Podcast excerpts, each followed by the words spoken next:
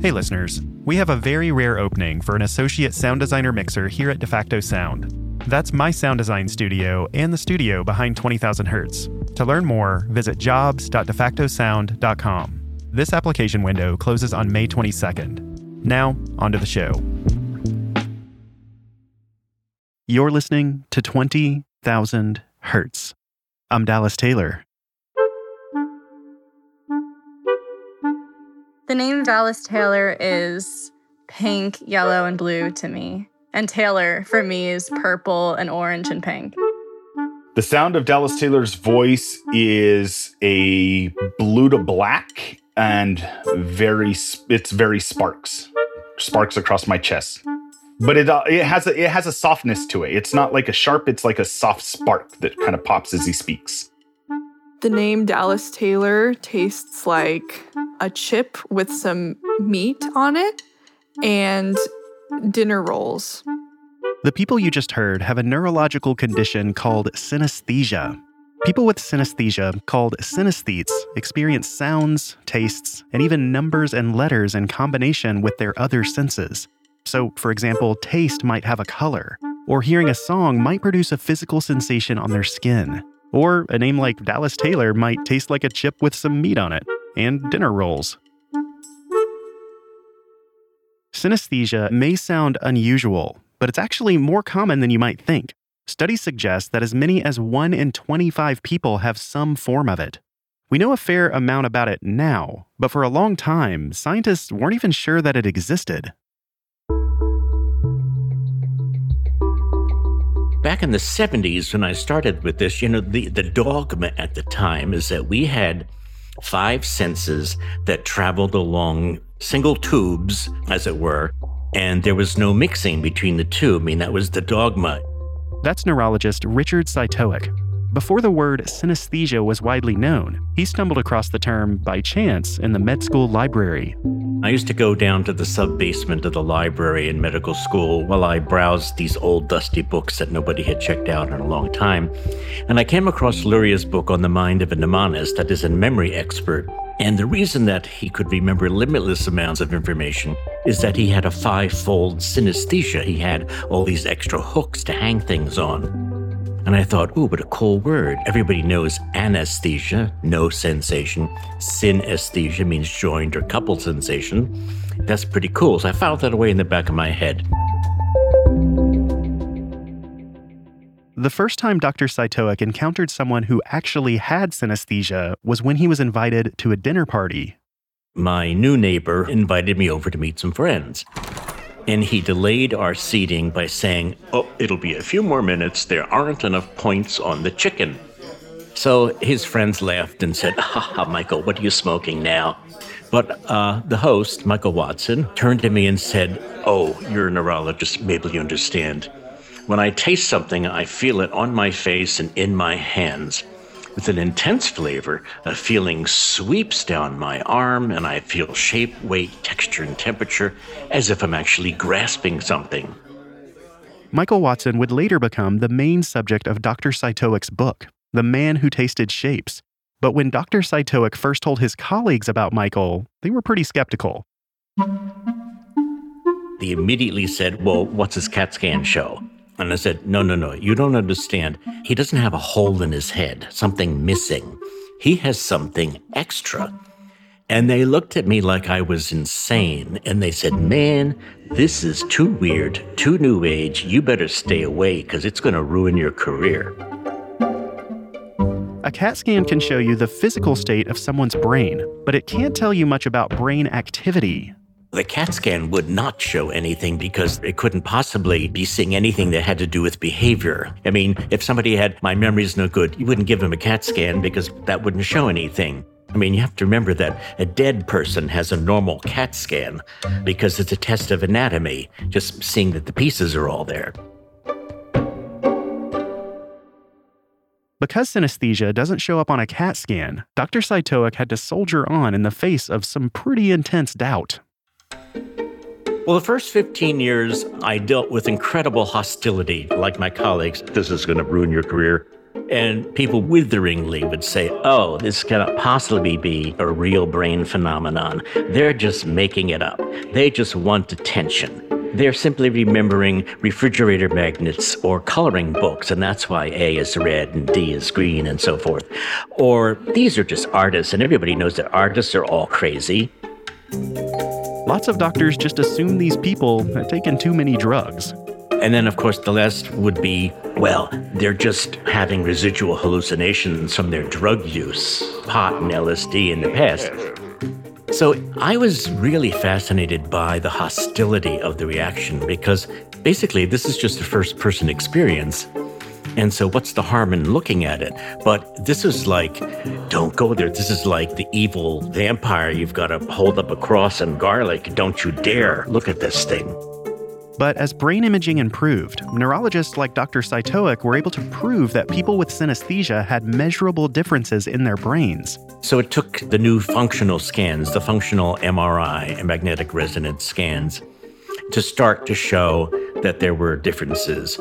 A person who had colored hearing, they saw colors when they heard words, and you put them in a scanner. Sure enough, when you read them, English words or even nonsense words that sounded like words, the color area of the brain uh, activated, and you could see that. So, yes, they were seeing colors. In other words, Dr. Cytowic was proven right. I was saying synesthesia is real, and maybe it's our theories that need to change. And that turned out to be true. So we've totally revised the way we think the brain is organized. The area of the brain that registers color is called the V4. If you want to find your V4, it's at the back of your head, just up a bit from where your spine reaches your skull. In an MRI, you can watch the V4 light up when someone sees a color. But for synesthetes like 20K listener Andy Blaine, the V4 is also activated by music. Every single song is one big moving painting. So, like, to me, certain drums are more colorful and like a blast of color. For example, I'm trying to think of what Björk song it would be. Innocence. Yeah, that song has a lot of kick drums in it and a lot of bassy kind of percussion. But Venus as a Boy has this shiny bell type of percussion. And to me, that's visually very satisfying.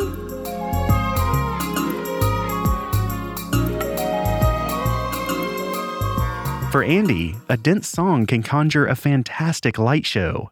Pluto is a song in which this really speedy, glitchy techno beat runs throughout the whole thing. Whole big moving picture of color, shape. It's like a sharp beat that's a bunch of little lights together. Her voice is very like dewy and wet and like shiny. Shiny like you would see on like a really nice piece of wood, not shiny in the sense of metallic. And then the strings are kind of like a big blanket of, well, it does look like strings to me, but in a very colorful, wispy way that kind of blankets the song.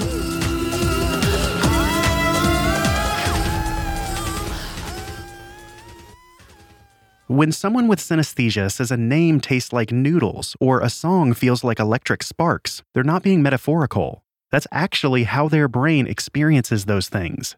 David Hopper is another listener with synesthesia. Specifically, David has audio tactile synesthesia and experiences sounds as physical touch. Some sounds have like a rubber texture. A trumpet, for example, when uh, when I hear the sound of a trumpet, it's like a tennis ball being rubbed across my forearm, not rolled, but rubbed. And it generally has a green color to it. David works at a noisy restaurant, so he has to filter out a lot of sounds. Otherwise, he's at their mercy. So, uh, a restaurant I was working in at one time, whenever whenever they clean the grill top with a brick, it's like a big brick of pumice, but it's black. Anyhow, it would ah, it would do this this squeak, and it hurts, but it makes me instantly angry. Another one was a um, a big box of plastic spoons. The bottom fell out, and all the spoons spilled on the floor, and that literally felt like ripping up on my skin. The public transit train has a bell whenever it goes over crossings that literally shoots and it feels like red needles, like black to red needles shooting up my elbows. Kind of a painful one, but it's not so painful that it's debilitating. There's a walkway that goes under a um, a pretty busy bridge, and it has this weird grate. And whenever I walk under that bridge, that's a weird one because it literally blacks out my vision, and I lose all sense of like if I'm facing north, south, up, down. Literally, I just call it shutting me down. You know, those like mini home meditation fountains, like the water trickle running all the time? Those aren't a very pleasant feeling for me. It's like a, a almost like thing would crawl up my spine. Like you would think of like a, like a big millipede or centipede crawling up your spine. I don't physically see it. It's just like how I feel. But David has plenty of positive experiences with synesthesia too. I really like classical music. I like pure instrumentals. Clair de Lune is one that really just has this flowing, velvety feeling that just kind of runs across, and it's a blue green, almost like a sea foam, but it rises and falls as well as the color does too. It'll get darker and lighter as it goes through.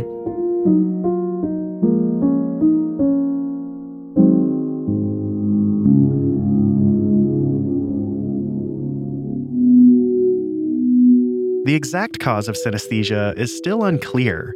We know it's at least partially genetic, but it likely involves multiple genetic factors interacting with each other. So, unfortunately, there's no single synesthesia gene that we can test for. As for why this condition evolved in the first place, one theory is that it helps with creative thinking. In fact, studies indicate that synesthesia is about seven times more common in artists, poets, and novelists than it is in the rest of the population. In recent years, lots of famous musicians have spoken publicly about having synesthesia. That's coming up after the break. When you need mealtime inspiration, it's worth shopping Kroger, where you'll find over 30,000 mouthwatering choices that excite your inner foodie. And no matter what tasty choice you make, you'll enjoy our everyday low prices, plus extra ways to save, like digital coupons worth over $600 each week. You can also save up to $1 off per gallon at the pump with fuel points. More savings and more inspiring flavors make shopping Kroger worth it every time. Kroger, fresh for everyone. Fuel restrictions apply.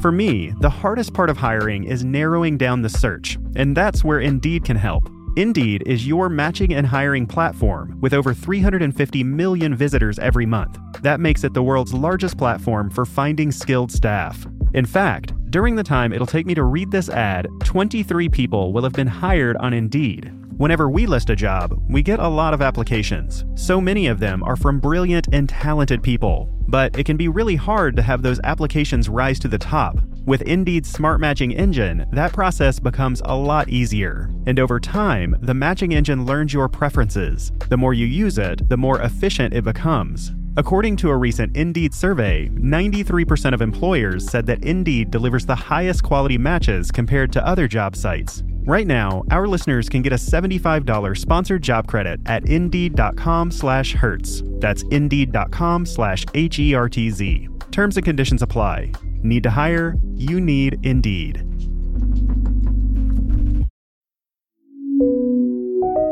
Synesthesia is a condition where the experience from one sense shows up in another sense, so a person might see sounds or taste colors. Here's how Heather, a 20,000 Hertz listener, describes her experience. I have audio tactile synesthesia, which means that I feel the sounds that I hear. To give you some examples, uh, Stephen Fry's voice feels like a heavy fleece blanket pulled fresh and warm from the dryer. This is what Stephen Fry sounds like. So I'm trying in the books to recreate the, the relaxed feeling of sitting around a fire, listening to stories, which I think is a primal thing, listening them together. That's one of the pleasant examples. Um, the frogs in Puerto Rico that go kooky, kooky, uh, they feel like wet fat, cold raindrops on my skin. Some people even experience multiple forms of synesthesia. Here's Joel Salinas, a neurologist and scientist who also has synesthesia. So, for example, for me, tastes can also have sound tied to them. So, if I bite into a strawberry, especially if it's barely ripened, uh, I experience the sound of crashing cymbals as well as little tinges of aqua, kind of little splashes of aqua.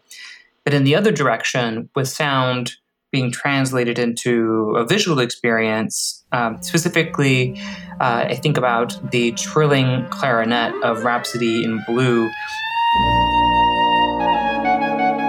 And almost always it'll evoke this kind of bright, slithering, serpentine figure at the base of my tongue that tastes like blueberries perfumed lightly with fresh tire tread. Sometimes the synesthetic experience can be even stronger than the regular experience from that sense. So while a fire truck might look red, the siren noise it makes might seem so green that the person thinks of fire trucks as being more green than red. I think of one linguist who has colored taste and he also has colored music and all that. But he loves blue foods, but his blue foods are milk, which is white, oranges, which are orange, and meat, which is sort of reddish purple, but they're all really blue. And he has a favorite concoction that he makes called chicken a la mode. And this consists of a bed of spinach on which he puts a sauteed chicken breast topped with a scoop of vanilla ice cream and drizzled with orange juice concentrate. Now, he only makes this when his wife is away because she thinks it's disgusting. But for him, he says it is so intensely blue. Everything is blue. There's different shades of blue. They're moving, they're overlapping, and every bite is just fantastic. But having synesthesia allows people to do more than just enjoy a fantastically blue meal. It can also inspire creativity. So the painter David Hockney started painting sets for operas, and he had never painted for music before. And there was an interview in Art in America with him, and he's talking about in the Ravel opera, L'Enfant de Sortilège, he talks about painting the tree, and he says it has a certain weight to it. And I thought, well, what do you mean it has a weight to it? And he's saying things like, the shapes dictate themselves. His arm just moves according to the music, or the blue has a certain gravity to it. Dr. Cytowic suspected that David might be a synesthetic, so he reached out. And he wrote back after about four months and said, Dear Dr. Cytowic, I've carried your letter around with me all these many months, wondering if I should answer. That is, would a scientific inquiry destroy the magic of his experience? And of course, it didn't. So I visited him out in Los Angeles for two days. We did some experiments. And uh, indeed, he is synesthetic. There have also been lots of famous musicians who've spoken publicly about having synesthesia. Here's Lorde talking to late night host Seth Meyers about how having synesthesia affects her music. So for me, um, music and words kind of have colors and textures and forms. Um, and it's like this weird abstract thing, but making music is like a really visual process for me. Lorde goes on to say that she tries to avoid describing music in terms of color when she's working with people in the studio. Yeah, I try hard to um, keep the color things away from like synesthesia muggles because I feel like it's super annoying. But um, yeah. I, I, would definitely like, I would kind of, I would slip and be like, uh, it just doesn't look very nice. And he would be like, what do you want me to do with that information? Like, yeah. can't, like, you can't, there's, there's nothing there. Billie Eilish says the condition makes her approach her art from every angle possible. Here she is in one of YouTube's Artist Spotlight stories. I think visually first with kind of everything I do. And also, like, I have synesthesia, so everything that I make, I already am thinking of what color it is and what texture it is and what day of the week it is and what number it is and what shape. In an interview with the Zach Sang radio show, Billie describes how she associates her song Bad Guy with the number seven. Duh.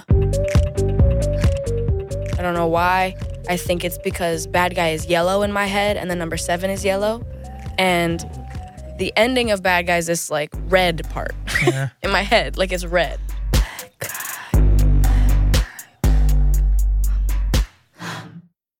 Other musicians who have described experiencing sound as colors include Duke Ellington, Stevie Wonder, Billy Joel, Pharrell Williams, and Kanye West.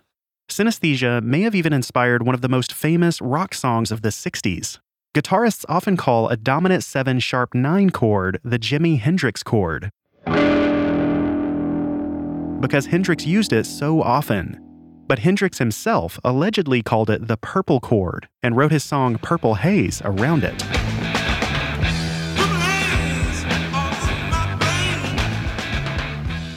Jazz musician Adam Neely says that having synesthesia helps him remember the notes on the neck of his bass guitar.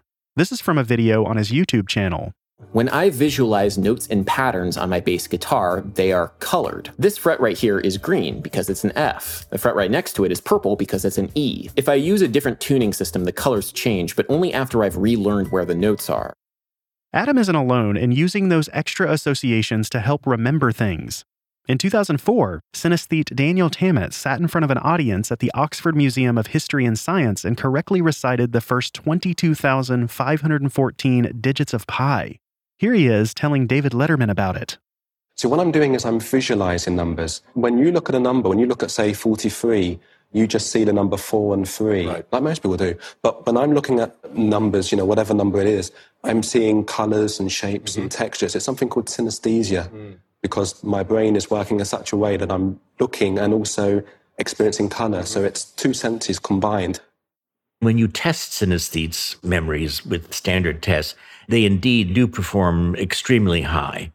Basically, what synesthesia is doing is hyper connecting or making more connections between two or more different brain areas. This memory boost might also help explain why this condition has been passed down through thousands of years of human evolution. In prehistoric times, being able to remember which berries are edible and which ones are poisonous could have a pretty big impact on whether you survive or pass on your genes. Now, it's tempting to think of synesthesia as a kind of binary situation. You either have it or you don't. But it's really a matter of degree. On some level, we're all synesthetes. We're not consciously aware of all these cross connections happening all the time. For example, when we talk to someone face to face, we rely on lip reading a lot more than we realize.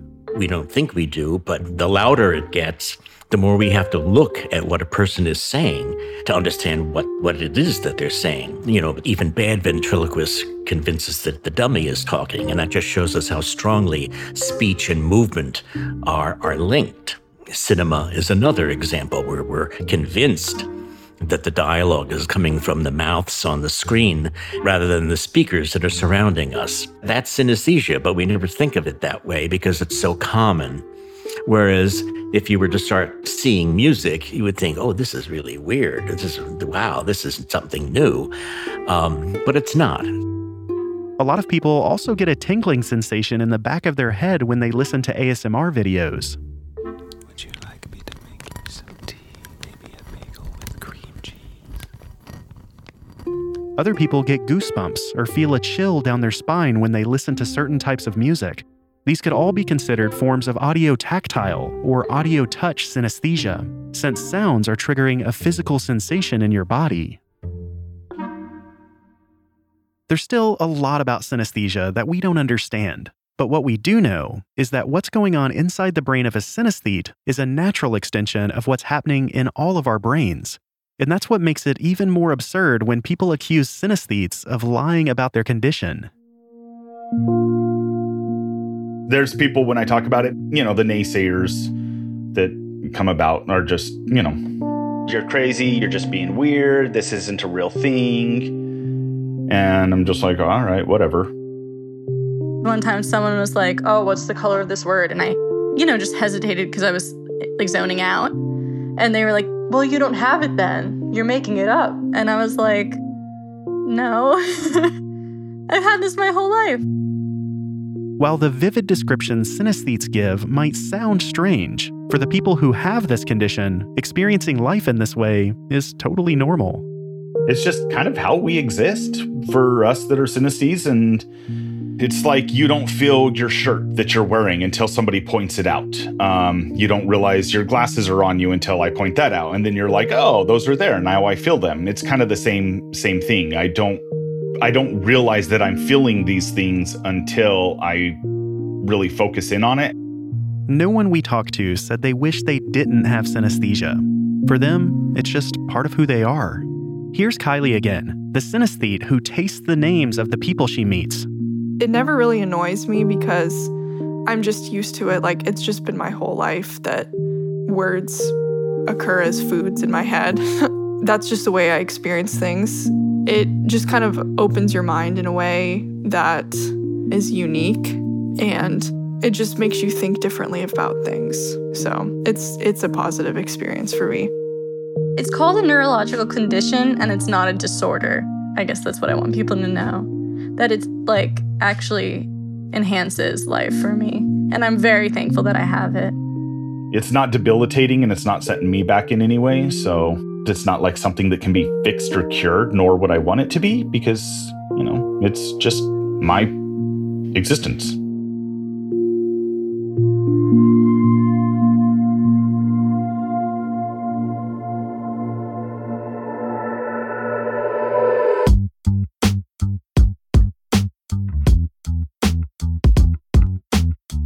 20,000 Hertz is produced out of the sound design studios of DeFacto Sound, the sonic source for the world's most thoughtful ads, trailers, and games. For a little sonic inspiration, follow DeFacto Sound on Instagram. This episode was written and produced by Lindsay Redifer. And me, Dallas Taylor. With help from Sam Sneebly. It was story edited by Casey Emmerling. It was sound designed and mixed by Joel Boyder. And Nick Spradlin. Thanks to Dr. Richard Cytowic for speaking with us. You can explore his work at cytowic.net. That's C Y T O W I C.net. And thanks to everyone who responded to our call for people with synesthesia, including Heather, Ray, Andy Blaine, David Hopper, Kylie Hansen, and Joel Salinas. If you'd like to learn more, be sure to check out Joel's book, Mirror Touch, a memoir of synesthesia and the secret life of the brain. And as always, you can connect with us on Facebook, Twitter, on our subreddit, or by writing hi at 20k.org. Thanks for listening.